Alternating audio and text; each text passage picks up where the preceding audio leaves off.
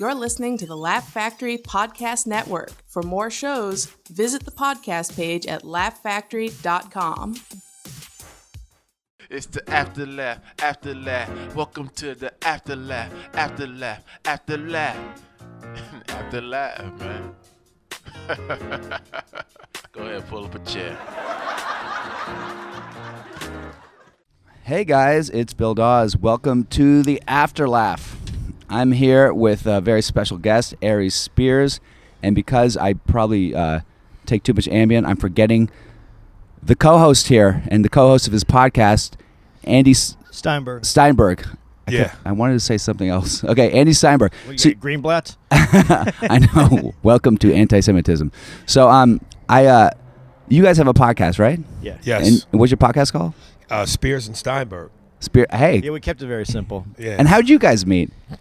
Uh, not, not- I mean, that sounded like I'm surprised that Aries and no. Uh, y- we met uh, in Phoenix. He uh, he'd come through Phoenix uh, stand up live for a few years, and I finally had the nerve to ask him if I could go and do a couple shows with him, and he gave me a show. You know, should I tell that story? We tell that story. but Yeah, he so gave me he it's- gave me a show, and it was at uh, I can actually tell you where it was. It was in uh, Oxnard at uh, Levity Live? Levity Live in Oxnard, and so I sat there the whole weekend. And uh, you know, over the period of a few years, uh, he Aries uh, is known for being a little aloof, but it's not that he's aloof; he's focused. Yeah, yeah. And so he's focused on what he's doing, and you have to know when to talk to Aries. So over that period of time, I learned how to talk to Aries a little bit. But then when we were, uh, when it was like I was, he brought me out. I didn't really still it, that dynamic kind of changed because I wasn't on my home turf. Yeah. you know, and so I didn't know how to talk to him. So at the end of the weekend, uh, about I guess a day before the end, I go. Uh, so is that what you expect from Feature? Just to sit here, shut the fuck up, and you know, just Whoa. hang out here until you're ready to talk to me. And he goes, Wouldn't it be nice if women said that to a guy? and- and he Like, goes- would you just expect me to sit here and shut the fuck up? yeah. So you asked for his consent. Yes. And then he just goes, "I'm an adult, man. I can talk whenever the fuck I want to. All you have to do is talk to me." And That's great. Uh, once I said that, it was like we broke the ice, and Yeah. uh, ever since then, we've just been uh, like slowly developing a relate, you know, like a, a Can I like ask a you real to this person fire pit? relationship. yeah, ask ask wherever you want. You can ask an after after turf. I don't care. It wasn't it, like a real person to person relationship, not a comic comic relationship. Like we're, we're friends. So before that, you hadn't talked to him at all. Yeah, I talked to him, but like we would talk in spurts when it was convenient. You know, I mean, I didn't want to interrupt him from his flow. So, but I knew when to talk to him back in Phoenix, and then after it was after the shows were over, like it's kind of my, you know, it was my place, so I knew what to do and Yeah. take him. You know, like it, there was a little bit uh, more flow, mo- like that I was in charge of. Yeah. But when it was when I was out of my element, I didn't know how to. You know, it, it was different because he had his own thing. He's been there before. He knew what he was going to do, how he was going to do it, when he was going to do it. Yeah. And so it just took a minute. A lot of people don't know how to take me. I- I- I wanna ask you about that, and- yeah. and yeah, and we could dive into that because you know there's always a perception Yeah. about people in this business, and, and certainly there has one, has been one about me. Uh, and for those that know me, that that you know maybe take the time to converse with me, uh, like Andy, who's been doing it because we've been on the road together, and like you, uh, very few people I, I do that with, and and I think that because I am aloof, uh, as the great Patrice O'Neill said, people take aloof for asshole. oh, for sure. So uh, yeah, I guess that might be some of the different perceptions yeah. about me. But uh, at the end of the day, what made it all click was Andy eventually bought me vodka. or no, it was tequila. Tequila. He gave me tequila. a big So bottle of anyone who tequila. wants to open for uh, Aries Spears, remember, buy him vodka. yeah, Tequila. tequila. And, and, and Tequila. as, as as you know, as time went on, you know, uh, he- during the holidays, he for Christmas I, or one holiday, he gave me a, a speaker, like one of those speakers that you you know for the Bluetooth. and Oh, you yeah, listen to yeah, your yeah. Music. So so for a Jewish dude, he's very giving. I didn't get you shit this year though. Not, uh, That's not okay. so far. Not so far. I Not got yet, something. not for you. yet, not But yet. it just hasn't come back. It hasn't yeah, come back. yeah. So he, you know, uh, that's how we kind of came to be. Uh, and when when uh so you when did you first start hearing that you were aloof? Wh- when was the perception? When did that land on you? They're like, wait, people think that I'm this way, and Uh, probably when I got to L.A. in '93. oh wow, Yeah, because things kind of happened for me in a different way. Yeah. that, that wasn't the norm in terms of how they ha- they happen for people. You Yeah. know, most most guys. we'll get into that. Yeah, yeah, most guys, you know, they start off working the road and the grind for so long, going from MC to feature to eventually headliner. But for me, it was the it was the opposite. You know, I came into this business uh, getting so many development deals, and and just back when they were giving development deals at a ridiculous rate. Yeah, you got off at the airport and they're like, "Hey, here's yeah, the deal." yeah, yeah. Hot young comic in town, and he's the the shit. And so I got all these development deals that didn't go anywhere. Uh, long story short, I eventually ended up on Fox, was which was my last development deal after doing ABC, NBC, CBS, um, and and at the time. Aaron Spelling, who of course was known for Melrose Place and Uh-huh. Beverly Hills 90210, he did a show called we did a pilot called Crosstown Traffic, which is basically the Mod Squad. Uh-huh. Yeah. Um, that failed. That didn't go anywhere. And finally, the the uh, the the head of Fox at the time, I think it was Peter Chernin, was just like, "Look, I'm a fan of this dude. I want him to be on the network."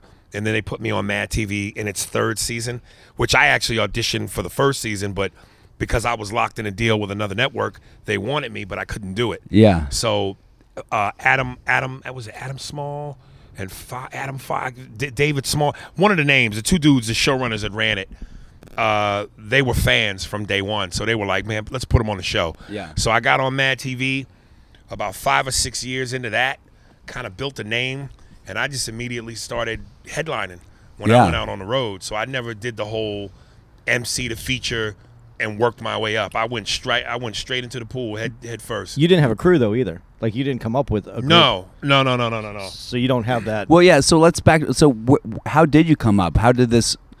How did you get these development deals? Where were you before this? Before LA? I was New York, New Jersey, Yeah. and uh, if you could call it a crew, the guy, the guys I came up with in, in New Jersey, you know, a lot of the, what they call the Chitlin Circuit, the, the, the black clubs, Yeah, yeah. Uh, Tribeca, Club Eighty Eight, Peppermint Lounge.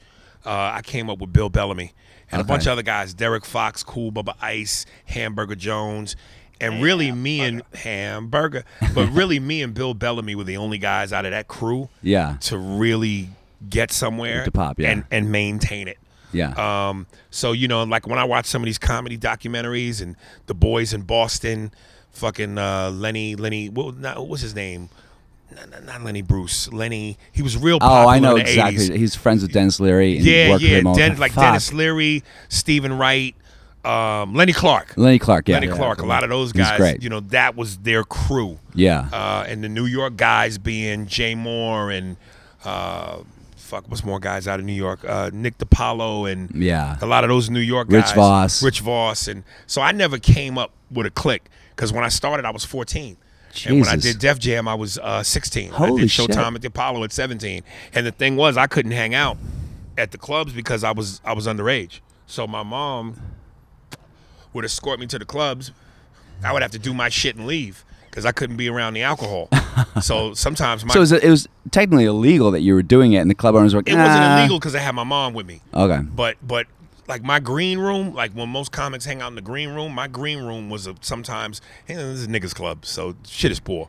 It was it was a broom closet. Like I would literally have to sit in the broom closet until they go knock knock, yo you're on, and then after I did my shit, I had to leave. So Yeah. I, I I always kind of felt like I missed out on the comedy comrade type shit. Sure, yeah. Where comics bust each other's balls, and Yeah. I think essentially to some gr- degree that makes you stronger. that Yeah. makes you better.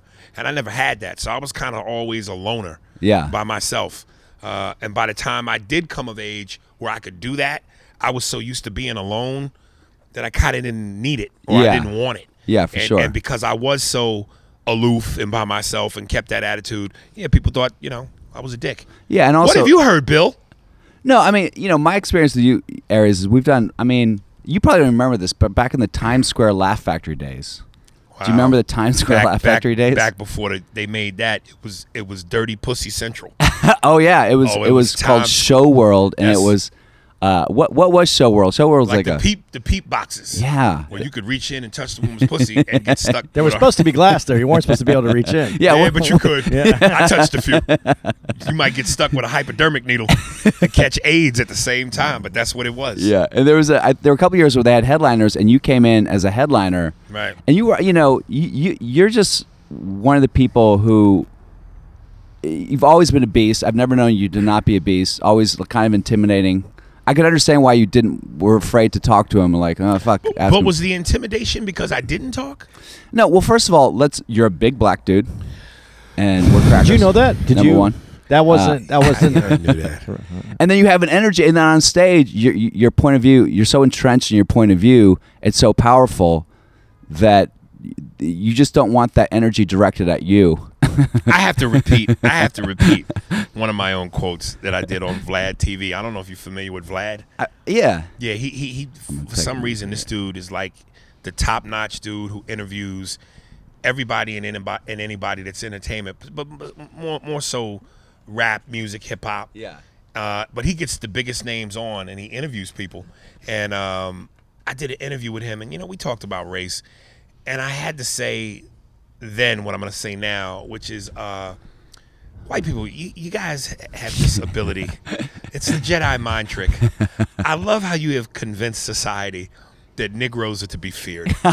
Because even last night when you went on stage, you said, I w- it was a great line too in your stand up. You go, uh, I went to a high school that was 70% black, 30% in, uh, thirty percent terrified. terrified. and I just sat, and I, again, it brought me back to go, where the fuck is this notion that Negroes are to be feared when historically speaking, white people, y'all have been the most dangerous motherfuckers on the planet. oh, for sure. Historically. So that's why I just, I say all that to say, when I hear that, you're a big black man and you scared. Like, motherfucker, please. please. Nothing I've ever done can scare anybody the way y'all have scared society. I but I get don't that. want I don't want to I don't want to turn off the white listeners. I don't want y'all to think I don't like white people. I do. I appreciate the shit out y'all because I have a little white in me, and every now and then it comes out. I like to lay down on- at the airport and go to sleep anywhere. You guys Yeah. have a unique ability to sleep anywhere, uh, and you know sometimes yeah, I like white women. So Exactly. If I it weren't for feel it. white men, you I wouldn't have feel white it. women. There you go, baby. I feel it. no, you okay? But the thing with you, uh, when you don't present an opening for a lot of people to talk to, right. you don't like. What a- wha- you have a focus about you, Right. and if you don't know the person, that person has to take the initiative to try to find the opening. To Well, the speak with last you. time niggas gave white people an opening, they ended up on a boat trip and did 400 years of hard labor for free. Solid point. But then the Jew can come in with your story historically as well. You know, come on. my story is different though. It, it, it, uh, we were just trying to knock off. We weren't used for slave labor. Uh, they, they just, wa- they just we, we weren't even valued as as workers. They Yeah. just wanted to just end it. Uh, you know what? This we have people to do the work. We Yeah. just need you to go away. So Yeah. it's it's it's it's different.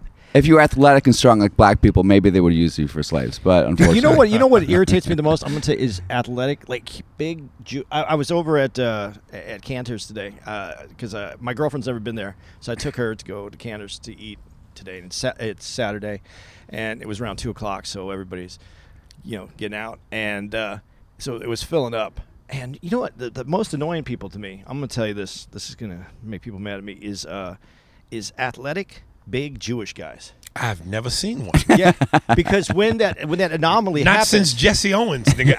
I- and they weren't even big, but go No, ahead. But when that anomaly happens, there's like this presence that they have that they think that they are Right. Because now not only are they Jews, but now they're the, obviously the king of Yes, the the Jews. king of the Jews. because they're the biggest and you know guys in the place. Uh, That's why people like Jesus because he had abs. You he know, had was abs, ath- but, yeah. but he but he portrayed more of a hipster, I think. yeah, that's true. Okay.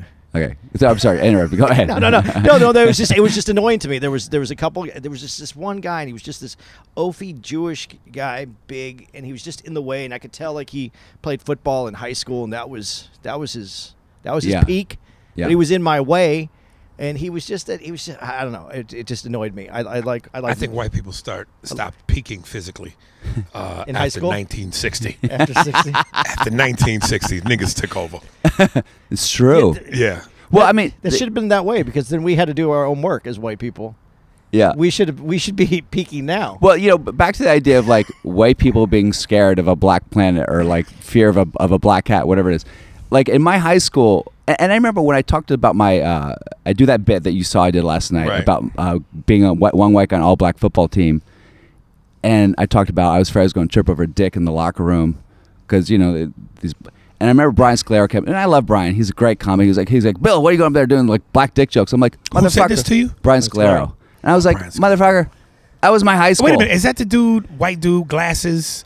No, Brian Sclero is a guy. He, you know Brian Sclero. Was it Brian Sclero? on- I'm thinking of a Br- Brian, the other guy. He's like Name's- he- Brian's heavy. He's got a round face. He talks. He has a really deep voice. He talks about Okay. sneezing and farting. No, and, no. but not big black dicks. No, but yeah, he he hated that I talked. And I go, well, so that he was gave you just- shit. Yeah, and I go, well, that was. He goes, yeah, another comic doing a joke about big black dicks. I'm like, that was my high school. Th- my- my f- quarterback was 135 pounds, and his dick had to be 20 pounds of it. And I was sitting there as this little white guy. And I also think like, let's get into it. Maybe I'll be be charged, but. Black guys just went through puberty sooner, at least sooner than me in my high Well- school. Well, listen, w- we know that there's, uh, and you talked about it a little bit last night about stereotypes. Yeah. being true. There's some truth to it. That's how they As- got to as, be there. As negative as it is, there's truth to it. Um, and it's like, look, do all black guys have big dicks? The majority, I guess, do. but there are exceptions to the rules. Just like there's, look, there's white tigers that exist in the wild. We know they're there. There's not many of them, but we know they're there. Yeah, yeah. I listen. I'm not gonna lie to you. Uh, I was on the way over here. I was a little late because I was stuck in some traffic. and you're black. Uh, th- well, no, but, but it, it, it, it works itself out. I was late because I was I was. Um, let me just say, it. I was fucking a white bitch, and this bitch was an albino tiger. I mean, built. She had Atlanta stripper body. Oh yeah. I mean, ass, thighs, and I and I was fucking, and I'm going. I gotta hurry up and be done so I can get to this fucking podcast. And it was really, literally down the street. It was, it was by the the the the, the, the Beverly Center. Yeah. So, um, So when I called you and you were late, that's where you were. You were still there. Because you didn't I was answer stuck in your phone. traffic. I told you I didn't was answer stuck in your phone. traffic. You didn't answer your phone when I called. When I texted well, yes, you, I was just in You were pussy. quote unquote stuck in traffic. I was, yes, I was stuck in traffic. Traffic is code for pussy. Yes. Um, but this was a bad bitch, and she's gonna come to the show tonight at eleven. You gonna see what I'm talking about?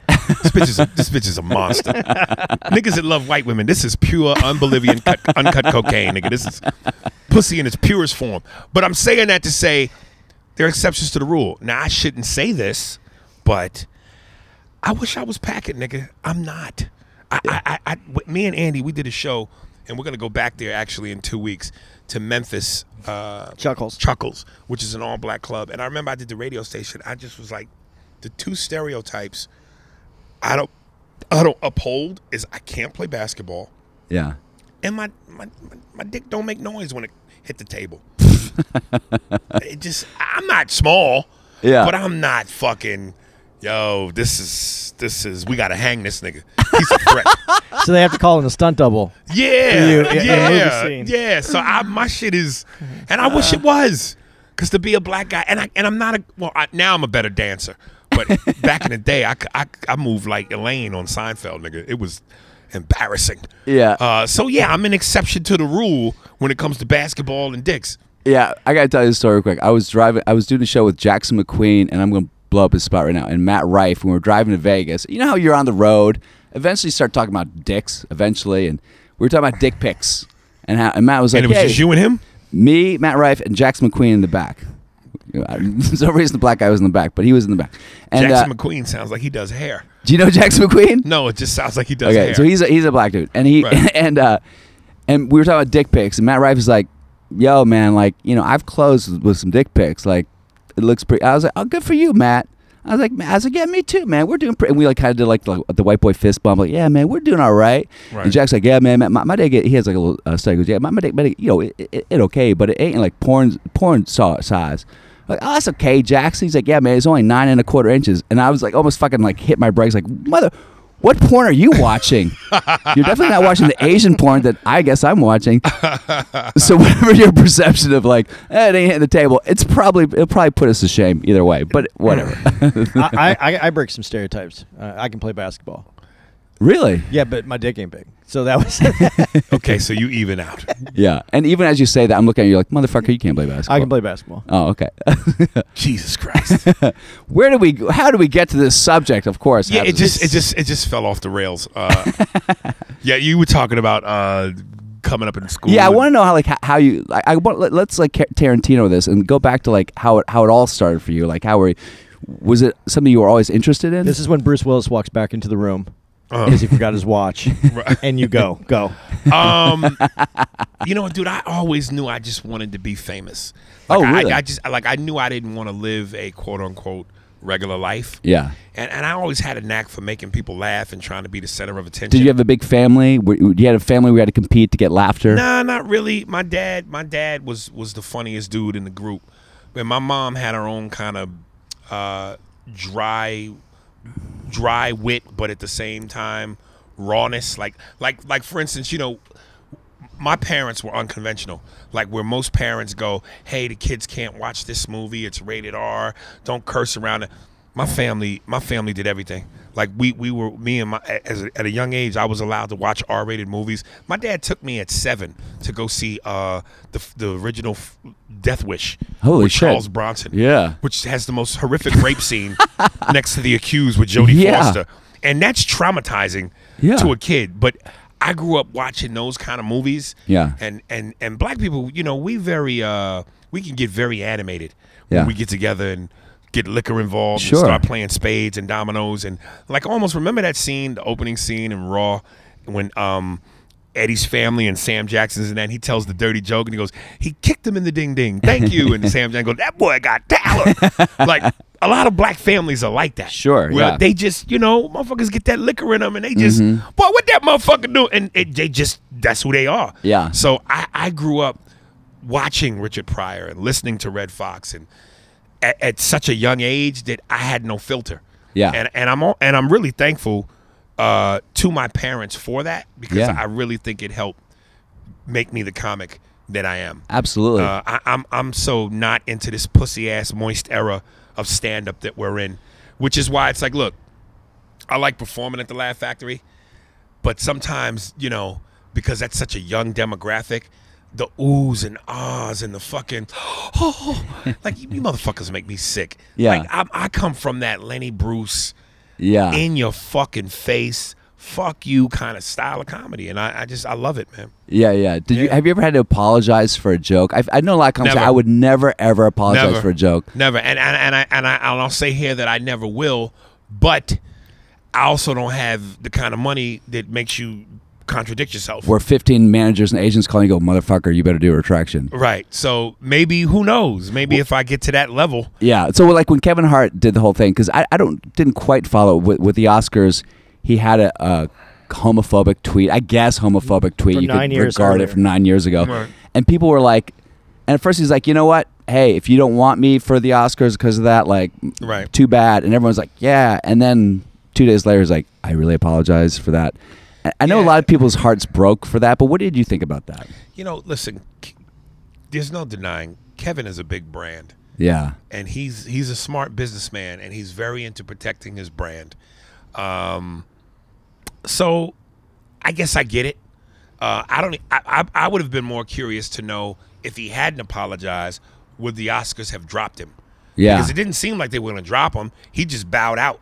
Yeah. So it would have been interesting to see had he not apologized, what their take on it But- would have been. But I like the apo- if you're going to apologize, I like that he said it.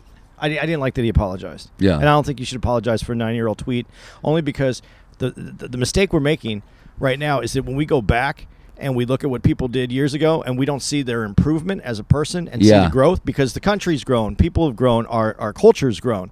So why wouldn't the person grow as well? And Yeah. if you can see that growth in that person, there's no need to apologize. Yeah. And he said that simply. I addressed this a long time ago, and that's where he could he could have stopped. But he did say, uh, I don't, I'm not gonna I'm gonna drop out of the Oscars. But if I hurt anybody, I, I apologize for, Yeah. for that. Now, and so that I felt was not about the money because he was already Right. He was already saying I'm not going to take this job. Yeah. Maybe for other income or things that he had on the table and other other productions that he had Yeah. going on. But I felt like that was that was less for protection and more for just being that he wanted to apologize for people maybe that he was aware of maybe letters that he got of people that he that, that did find it uh, Yeah. hurtful but do we not grow as people do we not grow as a culture it was also an interesting idea like i apologize if i hurt somebody but if you if you have the capacity to do comedy and to speak and to think and to say your thoughts you're always going to hurt somebody always so it's like you're apologizing Oh. Yeah, I mean to walk through this this this mental minefield of which way do I go? Do, do I turn left? Do I turn right? Am I doing too much? Did I say this? I just I just think it's preposterous. And Yeah. and, and, and and we kind of talked about it on on our podcast. Um, it- it's it's like, dude, man. At the end of the day, I, I compared it to prohibition. Yeah. Like we're, we're in such an era where you're trying to tell people what they can't say, what they can't listen to, what's acceptable, what's not, and and I feel like, look, first of all, this is America, and we're the cockiest country in the world in terms of we do what the fuck we want to do yeah. and people love to laugh people love guilty pleasures people love to do what necessarily is deemed bad for you Yeah. so it's the reason why you'll never get rid of liquor you'll never solve the drug war in america Yeah. as bad as drugs are a- and i'm not condoning it people need vices Yeah. so if, if you want to you know you, you got to toot some cocaine or shoot your line or take your pills again i'm not condoning drug use but people look for an escape Yeah. and people want to feel good. So as much as we're all trying to be politically correct, I think there will come a time when all of this backfires tremendously. Yeah. Because just like with alcohol, people want to drink. They want to. They want. Some people fuck better with whiskey dick. Some people feel good. It drops your your, your your guard. It makes you you know gets rid of your inhibitions and it gives you strength, liquid courage. So however it works for you, no one wants to be told you can't have that. Yeah. And and and I think still to this day the best comedy is comedy that makes people go, "Oh shit. Yo, did you hear what that Of motherfucker course, said? Yo, yeah. that's crazy." Like even, you know, the last couple nights here at the Laugh Factory, again, I, I, I hear it. I see the rea- I see the looks on people's faces. But what I love even more is when after the show they come up to me and go, "Fucking dude, when you said that and when you did this and people want that, man." You just did a white guy for sure, by the did way. I really? Yeah. Dude, bro. Uh, so do you think that, because when you started, you started late 90s or 95, 90, Mm. Probably uh late 90s. because that was the first wave of PC stuff. early 90s like 90, 90, Yeah. 90 92 Yeah, and I think that's when the first wave of PC stuff was happening, and then it was big, and then it went away. Do you feel that comedy, as you've been going, it's? Ch- do you feel like it's changed? Do you feel the audiences have changed that much, or do you feel like? from then till now yeah, i don't really when you just say when you say it started getting pc in the 90s i don't think so i think it started getting pc in the last five years yeah, Uh, and yeah it's pussy shit yeah, it's, it's pussy shit yeah, you know eh, as long eh, you know eh, as long as you're not physically hurting anybody or denying rights who doesn't know that when you walk into a comedy club this is what it is yeah, It's it's no different from seeing, you know, when you went and saw Terminator and you saw Arnold Schwarzenegger shoot a bunch of cops. It's fantasy. yeah, It's not reality. It's it's it's you know, so some of what we say is based in reality. You know, obviously comedy's based in some form of reality, but sometimes it's just fantasy. It's made up shit. Um, yeah, uh, And you know, you, none of this shit is supposed to be taken seriously. yeah. you And- know? and, do you feel as a comic, you feel like you have to explain that more nowadays? Shouldn't have to. But do you feel, do you still feel like based on the reactions, you're like, I gotta make sure because Joe Rogan uh, on his like special, he's always like, just so you know, he he does a disclaimer, and I'm always like, that's weird, but I also get it because you shouldn't have to. But I feel like comics more and more say, I guess is- this might be offensive. They almost have to preface what they're saying, but you just go out balls, you don't Right. give a shit, right? But th- there's a difference right now. The difference is before 10 years, uh, 10, 12 years ago, I'll say 12. 12 years ago, when you had people that came in to see you do comedy, you might have 500 people in a room. You could do a theater. You could have 2,000 people, 5,000 people in a room. And they saw you do comedy and you affected them at that moment. But now that you can put out a post and you can write what the person said and give your interpretation to that person and maybe even video if you have it that's not shared with just 5000 that could be shared with 50000 100000 Yeah. people and now out of that 100000 people if you offended one out of 5000 would you care but now what's the number now that you're offending more and now more people are on board and then that get posted at two people that are looking to be offended Yeah. and now you have an avalanche of offense Yeah. and Well, that's I- what it comes from not well, I think that's part of what's dangerous about social media. Is in a post you can't have context. Of course. You know what I'm saying? When you say something on stage, there's a story, there's a beginning, a middle, and an end. So when you hear something within context, you still might get offended, but you ha- you have a real perspective of what's actually being said and what's the end result. Yeah. Whereas with a post, you're getting a snippet of somebody's thought or opinion, and if you don't really know what's behind that, then you don't know how to interpret that. Yeah. And then you run with that and go, this person said this and this is how they feel and blah blah blah. It's like you know, it's like with the word uh, you know, fag. And, and, and I saw where Nick Cannon kind of halfway attacked. I think it was Chelsea Handler, Sarah Silverman, and Amy Schumer saying you guys are giving Kevin shit about saying homophobic shit, but all of them have said it and said fag, and it's like you know again because we are so PC. Yeah. the times are so delicate. You can't even utter the word Yeah. but we all we know there's a difference between hey man let's go kill some faggots Yeah. versus dude you got on fucking speedos you fucking Yeah. fag Yeah. Yeah. Yeah. you know we it's it's not meant in a derogatory demeaning hateful way it's just something you say because it's like it's it's part of the vernacular Yeah. versus dude i hate these fucking queers Of course. let's go kill them Yeah. that's a whole different thing Now, do you, what do you think about the moral equivalency of? I, of I gotta hold up i gotta go back for a second yeah. and to a great Dave Chappelle bit, but and I'm only bringing this up because back to this white broad. Yeah. Uh, again, when I tell you this bitch was ridiculous, nigga. Yeah. I mean, you look at this bitch and go, "What's the rent? I'll pay your rent." she's that bad. yeah. Mm-hmm. But at one point, like she's from Atlanta, uh, she's got a black style to her. So a couple of times we talking, we in the throes of passion, and she comfortably, nigga, and niggas, and niggas, Wait, during sex. Yes. And, and and this bitch is saying nigga to me like it's saying good morning. Yeah. And like that great Dave joke when he goes, if a white girl sucking my dick and she goes, come in my face, nigger, I'm not gonna. And he does this motion where he whips his dick out of her mouth and goes, oh. he goes, I'm getting, I'm busting that nut, ladies and gentlemen. This is no time for ethics. So it's again, I know she don't mean it in Yeah. hang this nigger Yeah. she's part of nigga. It's part of the rhythm. Yeah. Now, would I be bothered if my dick wasn't in her mouth? Yes. Yes. But my dick was in her mouth. Yeah, When yeah. She said them niggas. I went, girl, them niggas do. That's Quit it. I- I think that's where the the uh, that, the A came from yes. because it can't say hard R when the dick's in your mouth. Exactly. Yo, I'm gonna tweet that right now. Not- no, I'm that not gonna won't be tweet in that. I can't- context. Aries, you It tweet won't be that. in you tweet that. context. I can't tweet that. It won't be in But it's funny context. because you you said, and again, I have a problem with saying the f word ish to a degree. but- Fuck. fag. Oh, fact. You know, so but you say fact, but at the same time, like if I say the N word, Right. and Lucy Gay has that great bit about like, don't say the N word, you're making me fill in the blanks. Take some fucking responsibility for the word. Right. Who says this? Louis C.K. Lucy K. Right. He goes, I hate when people say. He goes, I'm sick of the N word. I hate that Not word. The word. eh, No, I hate but the- I hate when N-word people say because N-word. you're making people fill in the blanks of what you're thinking, which is take some goddamn responsibility for your language. So, but what do you think about that? What do you think about the idea that?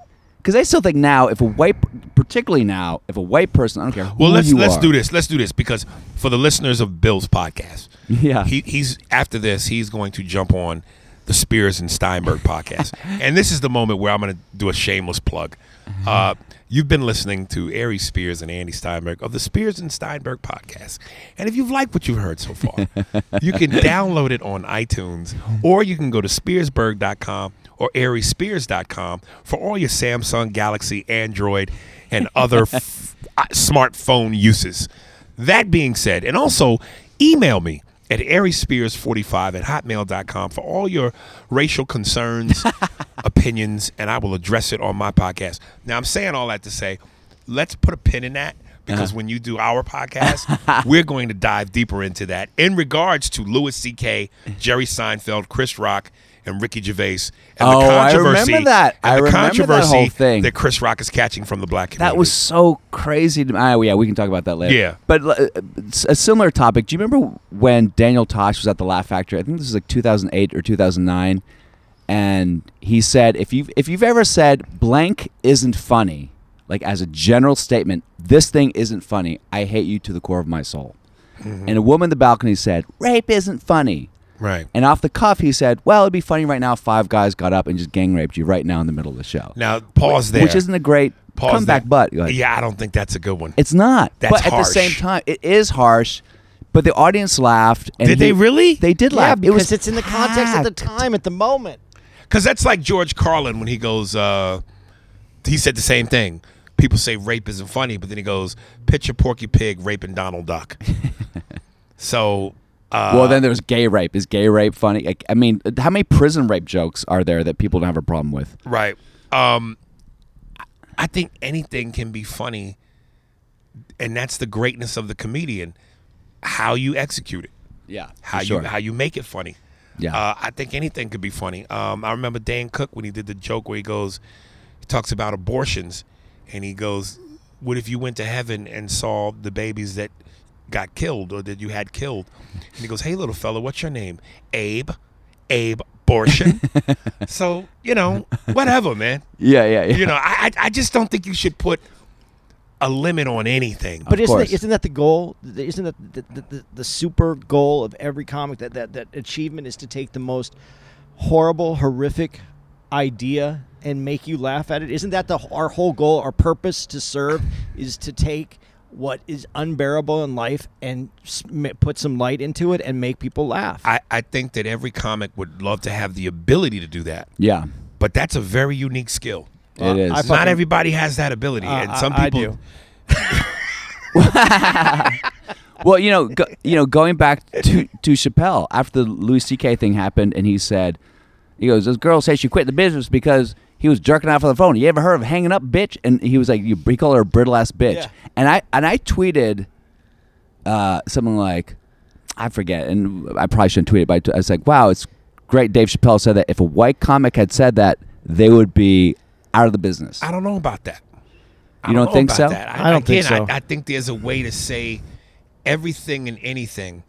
Um, just how you, that's and again that's the mark of a of a genius. It has comic, to be- how you do it. but Yeah. it had the f- it had it, the worse it is, the funnier it has to be.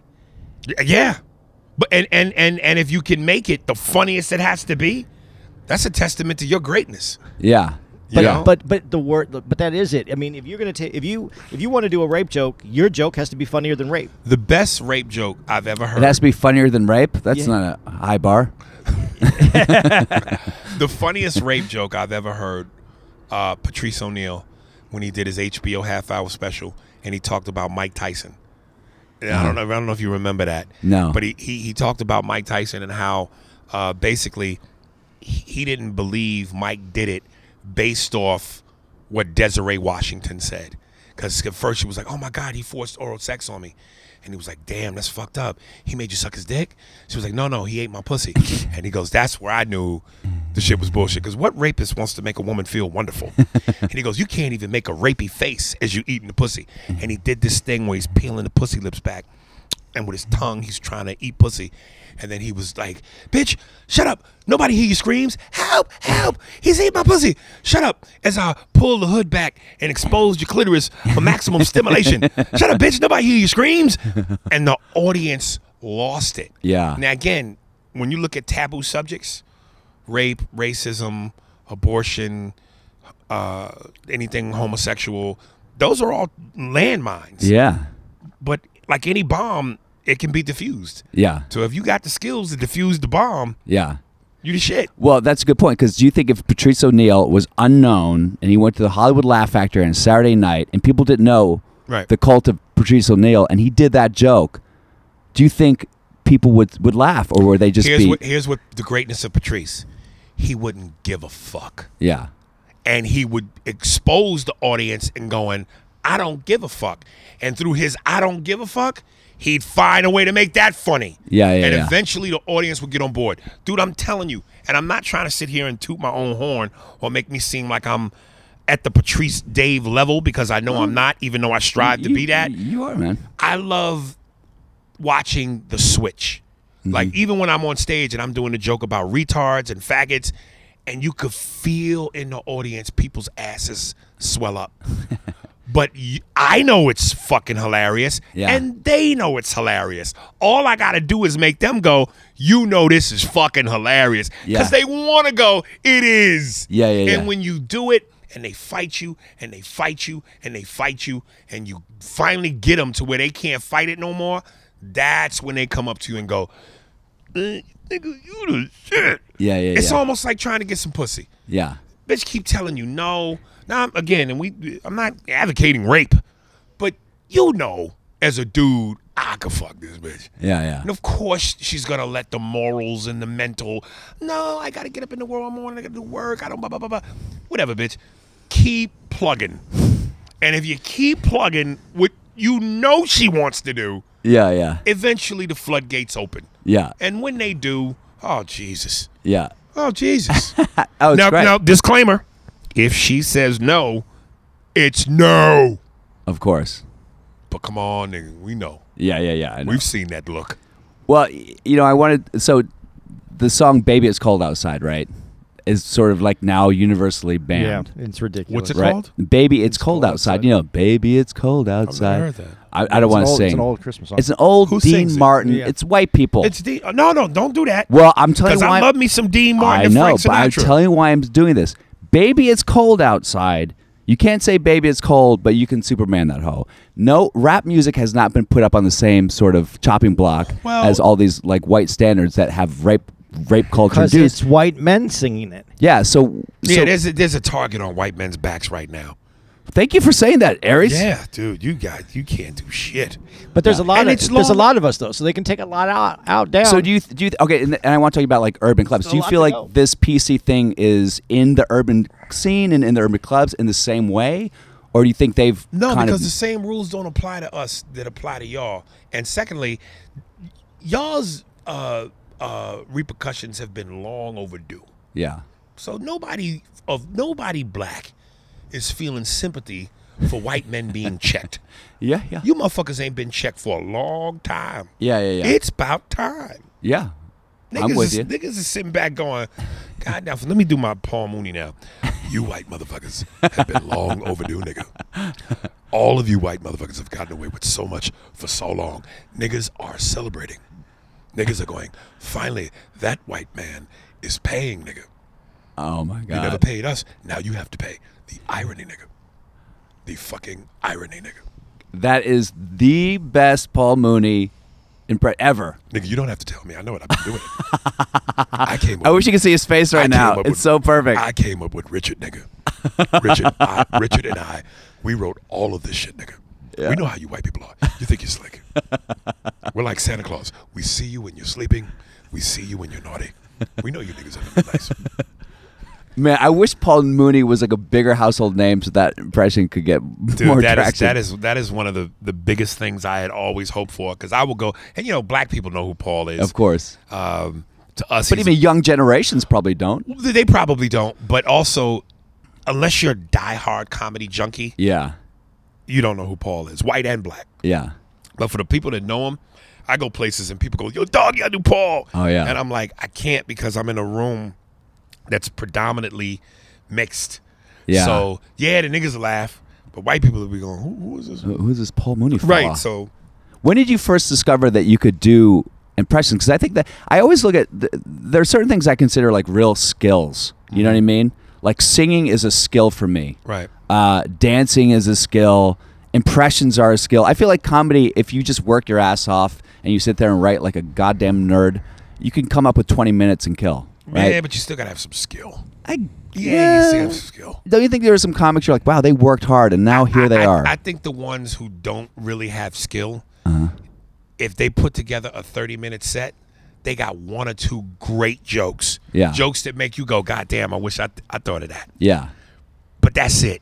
yeah, Motherfuckers with skill maintain. yeah, You, you never saw a Chappelle show and went, 20 minutes was whack. yeah, yeah. This motherfucker's like a r- hot rapper. If he's got 20 tracks on that CD, 19 are fire. Yeah. There might be one joke you go, I ain't feel that. Yeah. But you've never looked at a Dave Chappelle special and went, man, half of that Nah. shit was garbage. Yeah. Mm-hmm. You've never seen Patrice's elephant in the room. I dare you to find the weak spot. yeah. Look at Bill Burr. Most uh, the only special by Bill Burr I kind of thought was eh was his last one Yeah. where he wore the uh, cowboy shirt and shit. But everything else, I dare you to find a weak spot. Yeah. So it's still skill, man. Yeah, for sure. Yeah. If you're So- a, great, a great writer, can't work his way out of a bad bit. Like if you're a great writer, but the bit's not hitting because of your audience, Yeah. you, you you- if you don't have that that other that other tool, But if you're a great writer, uh, and you're dependent only on the writing, if you depend only on the writing, but if you're a great writer up here, yeah, you know how to find. but you still have to be able to do it in front I, I of say people. it's like football, man. You, you got to call an audible. So you, you being a great quarterback, you got your you got your playbook, Yeah. your material. That's your playbook. Yeah. But when shit ain't going right, you gotta be able to call that audible, baby. Yeah. That crowd work. Find a way to course. get you up out that shit. And you're a performer. So what do you think about the the slew of comics that have the notepads and they go up and tell jokes from notepads and the joke bombs? part of their laughs are just going, huh, and then they go back to their notepad, and audiences laugh at them being meta-theatrical and going to their notepad. I mean, you know, I don't want to name names, but you Mm. know what I'm talking about. Does that just drive you fucking ape shit? Do you feel like that's shouldn't be rewarded? Because I feel like it Nah, has not- been. not- it just it depends on how you deal with the moment. Like I, I've done that. Like I'll I'll go up with a with a piece of paper or something, and if it bombs, I make fun of the fact that it bombed. Yeah, Um, but also if it does well, I I make fun of the fact that hey, that worked. yeah, So you know, I, I don't I don't fault that. I just I, I, again, when you're talking about skill, I think crowd work, uh, and and Andy and I, as we talk about this on our podcast, I liken so much of what we do to professional sports. Sure. Like if you look at basketball, um, some guys are just phenomenal rebounders, and that's all they do. Some guys just bring defense. But again, if I'm going to be great, I want to be Jordan. I want to Yeah. be known for being able to do it all: dunk, defense, rebound, basketball IQ, fucking passing, just everything. Yeah. So when you look at stand up, you know, crowd work is one thing, uh, improvising is one thing, your playbook is another thing. I won't say impressions because that's such a unique thing and everybody can't do that. But just being able to just do all those different facets. Yeah. So if you're in a situation that presents itself dealing with hecklers, yeah, uh, all of that is a unique skill. So when you get caught in something, you're not like a deer in headlights. You know what I'm saying? You know how to go. Okay, I know how to adapt to this, and I know how to make this work for me. Yeah. Instead of being fucked. Of course. You know what I'm saying? yeah. And When did you first learn about your uh, skills and impressions? Was that something you always had as a kid, or did you Just from from day one, that was probably the first thing. You started that was just impressions as your there. fir- Yeah, because I, I I was a I was a latchkey kid, so uh, growing up in a single parent household until my dad eventually came and lived with us, it was just me and my mom and my sister. So she worked two jobs to try to make ends meet, and uh, I would just plant myself in front of the TV, and I was just watching shit. And my mother's a jazz blues singer, so I just grew up with a lot of entertainment cultural shit yeah, uh, and one of my first impressions ever was uh, Louis Armstrong. You know. Uh, Yeah. You say potato, I say potato. Let's call the whole thing out. Like, Yeah. because my mother jazz. Yeah. And plus, my mother and father would play that when they would be fucking in the room. so I know whenever I heard tomato, tomato, I said, "Oh, pops is fucking." Um, and then again, coming up in the '80s, you know, Bill Cosby, Z, and all of that shit. So I, I just that's just something that was in my repertoire early. yeah, yeah. So when you f- did your first, do you remember your first stand-up set? Do you remember what you did? Oh, dude, I I uh, I did I did a place called Uptown Comedy Cafe in Harlem, and they even had a TV show about it Ah. on at the time, little local shit. But me, my mom, and my sister, we first went to the Improv in Manhattan, and to get picked, you had to basically draw your number out of a hat. Yeah. And so all three of us put our numbers in. None of us got it. So feeling discouraged, somebody said to me, "You know, there's a club in Harlem called Uptown Comedy." So And you're we all- 14 at this point. 14. Yeah. So we took the train, we went up there, and I remember I had practiced it in my room, and the same thing I was going to do with the improv, I ended up doing there. And I just did three impressions. I did uh, Jack Nicholson, Eddie Murphy, and James Brown doing a Pepsi commercial. Oh man, So I just came out on stage and did the three of them doing Pepsi bits. do you remember it? I don't, man, and and and, and I really don't. Um, but it was what it was, and and the reaction was so, oh, that Yeah. I, from there I was hooked. Yeah, Um, and and that's how it that's how it kind of began, man. yeah. Do you remember the first impression that sort of caught like traction and people started like, rec- you know, asking for you eh, and say, "Hey man, do this one, do this one, do this one." What was the one that first like you're like, "Oh man, this is the one that's going to get me a development Probably, deal." probably not. probably after I did the thing that blew up on a on YouTube when I did the rappers. I was in San Oh, Francisco. yeah, yeah. And uh, I didn't know it was gonna happen. Dude just happened to play the music and shoot it, and it got like 17 million hits. Jeez, back Uh, then too. Back then, yeah. Good God. And it was climbing, and, and and at some point, I guess the radio station had to take it down, and even after they took it down, they got an additional seven. So if they'd have kept it up, it would it, it, it got over 20 million views. Yeah, But after that, everybody was just like, "Yo, do the Jay Z, do the do the rap, do the." yeah, You know, yeah. so that that was probably the most thing. Does that bug you? Because I know Steve Martin in his book Born Standing Up, he talked about he did the King Tut, and he'd go up like, "Oh, I'm going to do this new stuff," and people were like, do King Tut. Well, that's do. like He's with, like, fuck that's like this. with Chappelle, when everybody's going, yeah, what? I'm Rick James, bitch, and he Oh. wants to try to do material, but Yeah. people are yelling that out. Um, I don't mind doing it, and I'll do it, but I do it when I feel like doing it. yeah. Um, cause, cause I, I, I, you know, and much love and respect to my man Frank Caliendo, and I love Frank to death, cause Frank always put me on the NFL and all Oh, the- yeah. all the Fox Sports shit he was doing when he was doing it, and I remember we did the uh, Super Bowl halftime show, which. I think drew 84 million viewers. So this motherfucker put bread in my pocket and Yeah. exposure. So I love Frank. Uh, but I always felt like, and I and I gotta swear to God, this is no slight to Frank. Um, but that's what that's that's that's all Frank does. Yeah. Like he'll go on stage and his whole act is impressions, and and God bless him because he's a beast. Yeah. But I never wanted to be viewed as a one trick pony. Sure. I never wanted people to go, man. He's and I and I st- and I hear people say that to this day. Some people, man, all he does is impressions. If you take away the Jay Z and the DMX, he he he he only good at doing other people. Yeah. Motherfucker, you ain't seen me on stage. Yeah. Cause I I can do a show and not do one. do you do that intentionally sometimes? You're like, I'm going to do no impressions this show. No, it's at all. not intentional. I just don't want to force it. Yeah. If I don't have a good bit behind the impression, and we talked about that last night because I said on stage, and we're gonna mention this on on our podcast, your natural speaking voice. I went, this motherfucker Bill sounds like Matthew McConaughey. Yeah. And I said, Matt, you- dude, you don't do that. And then I thought, you said last night you were like, uh, I, I don't have a bit for it. Yeah. So I don't just want to go. And here's my. yeah, yeah, exactly. Eddie, Eddie Murphy, when he did 48 Hours, one of the greatest specials ever, the impressions were kick ass. What with 48 hours? You mean, I I mean, I mean, I mean, um, delirious? Delirious. Okay. the impressions were kick ass, but it was the bits. Yeah. When he did Elvis, uh, and remember right before he croaked, he had the, the, the shitty walk on the stage. I live, a life is full. And he sounded like, when he hit those notes, I have a leash, and everybody, way." like, and then he, excuse me, out of my way. Great bit. Yeah, The yeah. honeymooners, Norton. Yeah, yeah. Up the ass, Norton. Yeah, yeah. Mr. T. Yeah, boy, fuck me up there. Like it was just the bits were the, the, the bits were as strong as the impressions. Yeah. And sometimes I see dudes do impressions and I go, solid impression, but the bit is weak. Yeah, of When you course. get married to two, Of course. that's genius, man. Yeah. That's fucking genius. Yeah, that's why I love like your Jay Z bit so much too. Thank you, sir. Yeah, You know, that's you good. know, I just want to let you know Frank is trying to do more material. and Is he less- really? Yeah, because he he he He's felt tired like of you it? said like you said he felt stuck Right. and he wanted to do more. Right. Yeah, I feel like that's like a lot of comics who do uh, like guitar Yeah, a- or a- they sing. they're Any like, character, anytime you make it y- yourself a character, I think you get stuck at, at Yeah. some point. Yeah, that's like me, like not trying to do sh- physical shit. And I feel like sometimes if I'm in a crowd, I'm like, I'm just going to sit here on a chair and talk to people. And then e, I, I was like, I'm gonna have to break out some some breakdancing moves because they're not laughing.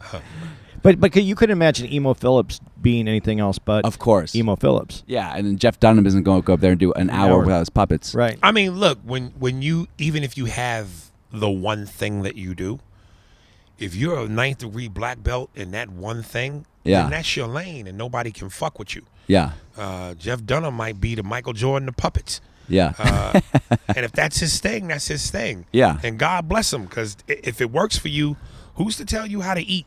Yeah. You know, people give Carrot Top shit, but this motherfucker's had a residency in Vegas. Of For how course. long? Paid. Yeah. He's rich. and there's there's something to be said for the fact that going finding a niche and sticking to it and finding what your niche is and developing it is a great idea and and i remember one point i, I don't even remember this aries but I, I went on stage as a russian years ago A character. a character But and jamie was like buddy you can only do russian for the next i made jamie russian all of a sudden he said he goes buddy you got to do it for he goes you can't go on stage unless you do the russian character and i did it for he about a said m- you can't unless you go. unless i do the russian character he won't let me go on let, stage let me let me stop you real quick. And you know, we love Jamie to death. yeah Jamie's my dude. Yeah. Uh, matter of fact, we talked last night. He knows about my personal situation and said, uh, Buddy, if you need place to stay, you stay here at the back of the store, back of Fly Factory. So I love Jamie. Uh, but sometimes, and I, and I don't mean Jamie specifically, because Jamie does know what he's doing. He's Yeah. built a fucking empire here. But there are some comedy club owners who feel like just because they run a club, they know comedy. Oh, it's yeah. like there's a reason why Jerry Jones is up in the skybox and not on the field. yeah. Um, so I love Jamie to death, but sometimes Jamie's calls are so off. He's almost like a foreign dad with 16 daughters, and he knows the key to his American success is making his daughters give out the pussy. Like he, he treats us like hooers. Like like buddy, you got to go. The audience is here. It's packed. Pussy, sell your pussy. Like sometimes his calls are outrageous. Like when I did the rap shit, and it was so popular. Yeah. I remember I did it at the Laugh Factory, and it would fucking damn near get a standing ovation Mm-hmm. Of course. every fucking time I would come perform, buddy, you got to do the app.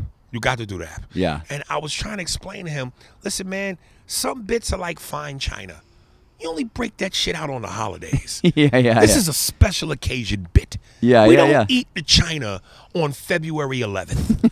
it's not a special moment. Yeah. you can't hoard a bit out. Yeah. It'll lose its value. Yeah. and one of the best moments I had, I remember uh, we were doing. I don't know if you ever knew about it or if you ever did it, but Jamie was doing that show at the Long Beach Laugh Factory about the judges. Oh, Remember yeah, with Don Herrera, yeah. with Don Herrera. Don Herrera was the judge, and it was like comedy court. yes. And we would have, I remember Paul Rodriguez, Supreme Court of comedy. Supreme Court of Comedy, and we would have like the same setup as you as, as though you were watching Judge Judy. So Dom Irera would be the judge, and then you would have the defendant and the plaintiff and their attorneys who would be comics, and we would present real cases, but we would be comedic lawyers and find the comedy in the case. And I remember Paul Mooney was coming, and it was going to be me and Paul as the lawyers. oh, great. And dude, I, I was so happy Paul did it because it finally put in perspective what I was trying to tell Jamie. And the minute Paul showed up, he goes, Paul, Aries does the great impression of rappers. At one point, uh, he's going to do rap impression. It'd be great if you could beatbox. And Paul went, I'm not fucking rapping, nigga. You see two niggas, you want a nigga to beatbox and another, another nigga to rhyme. I'm not fucking beatboxing, and that nigga ain't rhyming. Because you see two niggas, you want us to be a stereotype. Get the fuck out of here. And I think Paul's the only motherfucker that can talk to Jamie like that Absolutely. and still get spots. and I had a look of shock on my face, but I was like, "Thank you, Paul." God damn it, because I didn't want to do it. Yeah, yeah, And I, yeah. and I and I was trying to tell Jamie, Jamie, I- you know, when I do that bit, I play a beat. Yeah. There's a flow. It's organic. Can we please not, brother? You're going to do the rap. Yeah. Paul, we're not fucking rapping, nigga. and I was like, oh, he saved me.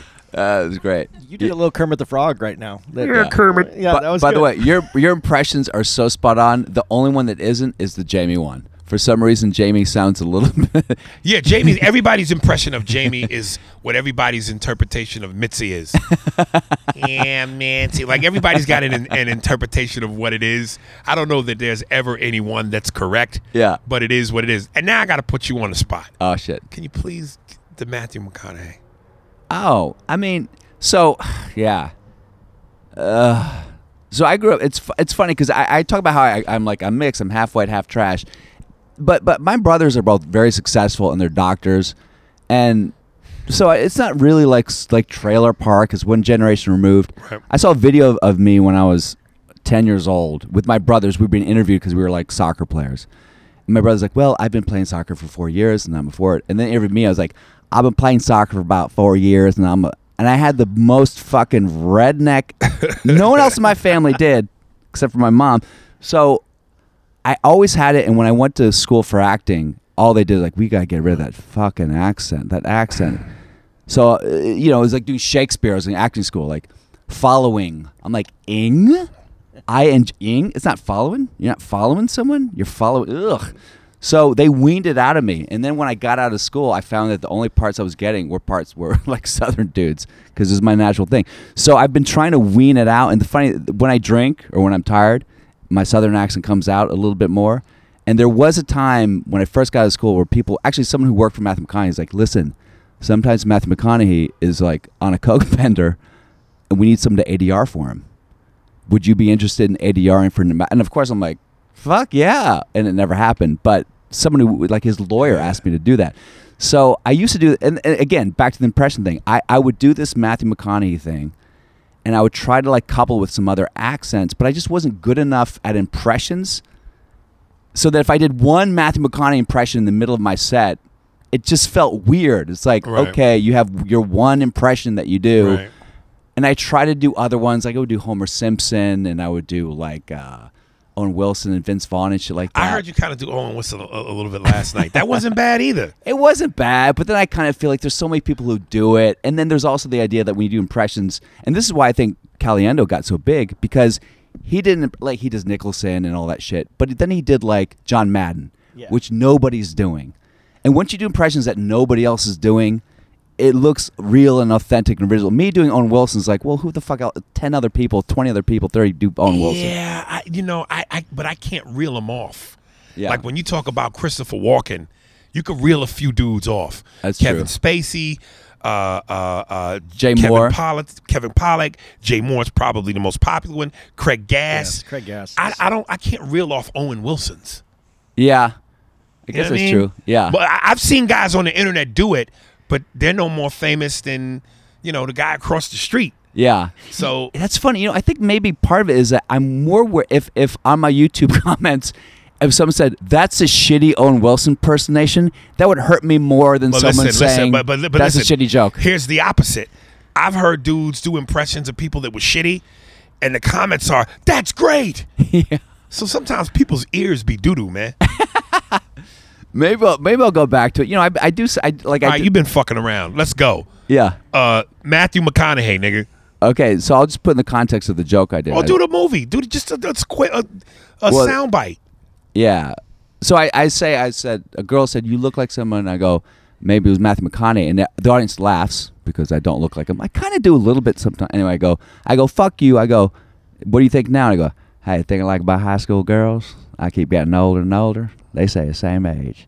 And people go, woo, and then they laugh about it. You know, like, oh, I can see it.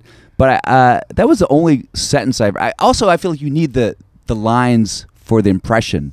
You can't just improv. I, I'm not good enough to just improv Right. the impression. Maybe you are, but I feel like if I, I don't know, maybe I'll do it. I, Fuck. I think Matthew McConaughey buying groceries at the store or being a checker at the store. And you yeah. Like if I could, start- yeah, doing the if I could do it, I uh, see. See, I'm gonna sound like Bill Clinton a little bit. Uh, well, I see you got some Häagen-Dazs ice cream right there. It's pretty good ice cream. Have you ever had the pistachio nut or maybe the chocolate? Better yet, the strawberry. Like I, j- I Yeah, just yeah. I, ca- can't do it. But Close. yeah, Yeah. like when you said Homer Simpson, I, I've never been able to do Homer, but I've flirted around with Marge. Homer, you said you were gonna take Bart and Lisa to school. you gotta take Bart before he gets suspended. so you know. Um, Yeah. Yeah. Okay. Yeah. Um, so uh, one one story I want to ask you real quick about. Yeah. Uh, you, you you can be a controversial figure, you know, and on stage you can ruffle some feathers. Have you ever had a set on stage where shit just went tits up in a ditch, where like Tits up in a uh, ditch. like a, a flash mob almost happened, people railroaded you out of town, Yeah, and it- pitchforks, and, and, it actually it actually uh, taught me to stop being lazy. uh, the first time I uh, actually happened twice. The first time I did the popular rap bit where I did the rappers, yeah, I just was stuck on my own ego, so I thought I'm just gonna wing it. yeah, yeah, yeah. I went up at the comedy store and it was you know urban night, and I didn't write the rhymes. I didn't I didn't I didn't give rap the respect that it deserves. I just thought I'll do the impressions. I'll say some silly shit, and it fucking tanked. And I thought, ah, fucking fluke. I'm me. Yeah. Damn it. Yeah. So the second time I tried it, I was at Madison Square Garden, and this was right after the first year of Def Comedy Jam. So the tour was Bernie Mac, me, Bill Bellamy, Adele Givens, Reggie McFadden, and musical guest uh, Busta Rhymes. And I went out there and I did the same shit again. Only this time it was five thousand people. booing. Jesus. Yeah. And that Wait, walk- booing? booing. Uh, I fell on my ass. My mom was there. My friends was there. We were all supposed to hang out afterwards, go get dinner. I said nothing to nobody. I barely collected my check, and I walked from the garden back to my hotel, which was on uh, 50 something street just past Times Square. And if anybody, you know anything about New York, it takes 15 minutes to walk all them blocks because Yeah. it's short. But it felt like 18 hours. Yeah. And I was Bill Bixby from the Hulk. you could hear it. Doom, doom, doom, doom. doom, doom, doom, doom. That fucking walk was the ending credits. Me in the backpack, nigga walking the freeway. Cars going doo doo doo. Thumb out. It checking. It was lonely. and I said, okay, I got to stop being lazy. And Yeah. I finally sat down, smoked me a, a blunt, and I went hard in the paint and wrote all the lyrics. And because I, had the impressions, but the lyrics Yeah. were garbage. Yeah. And if you're gonna do those dudes, you you you got to Yeah, have you the gotta show it. Mm-hmm. lyrics because these are you doing top notch lyricists in the rap game. Yeah. So you can't do it justice unless you say some shit that make people go, "Holy shit, Biggie would say that." yeah. Snoop would say that. And then finally, when I put it together, and it happened at the uh, radio station in San Francisco, boom, viral, Boom. 17 million. Blew up, man. Yeah. Hey, man, I'm so glad you came out here, Sperry's.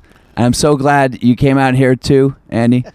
So good. We could've done Do you have without any? him. Do you have any stories you want to tell before we wrap it up? No, man. Uh, but on the road with the Aries, there's always interesting shit that happens. And, uh, Um, I don't know. Why don't you bring me on the road, motherfucker? Well, th- well- I've asked you before. You didn't say yes to me. You said you yes to you. So you know, I, be had, flat. That's I one hadn't right there. seen you with as much consistency yeah, as I've seen the Jew. You know, this motherfucker's been persistent, man. Yeah. Yarmulke in hand. yeah. Uh, yo, um, again, and thank you, brother, for having me on, having Andy on. Uh, again, our podcast, if you care, is Spears and Steinberg, uh, available to iTunes. And um, you can go to spearsberg.com or ariespears.com. It's all free. Hear that, Negroes? We know how we love free, which is another bullshit myth like niggas are scary. Who the fuck don't love free, nigga? What are white people begging to pay? Get the fuck out of here. Every time I go to the mall and they're giving free uh, chicken pieces on toothpicks, white people pick them shits. oh yeah. We'll go to Whole Foods. Look at all these white Come people on, just baby. taking Come everything on, free baby. they can. But yeah, check out the podcast. Also, you can subscribe to me on Patreon for exclusive content. I'm on Instagram at Ari Spears Official and uh, YouTube Ari Spears. Hit the subscribe button and there we go. uh-huh. I'm just andycomedy.com, and there's no reason to find me. But if you do, that's where I'll be. All right, it is. man. Guys, thank you so much. You're awesome. This is Bill Dawes signing off from the Afterlaugh. It's the afterlife, afterlife. Welcome to the afterlife, afterlife, afterlife. afterlife, man. Go ahead, pull up a chair.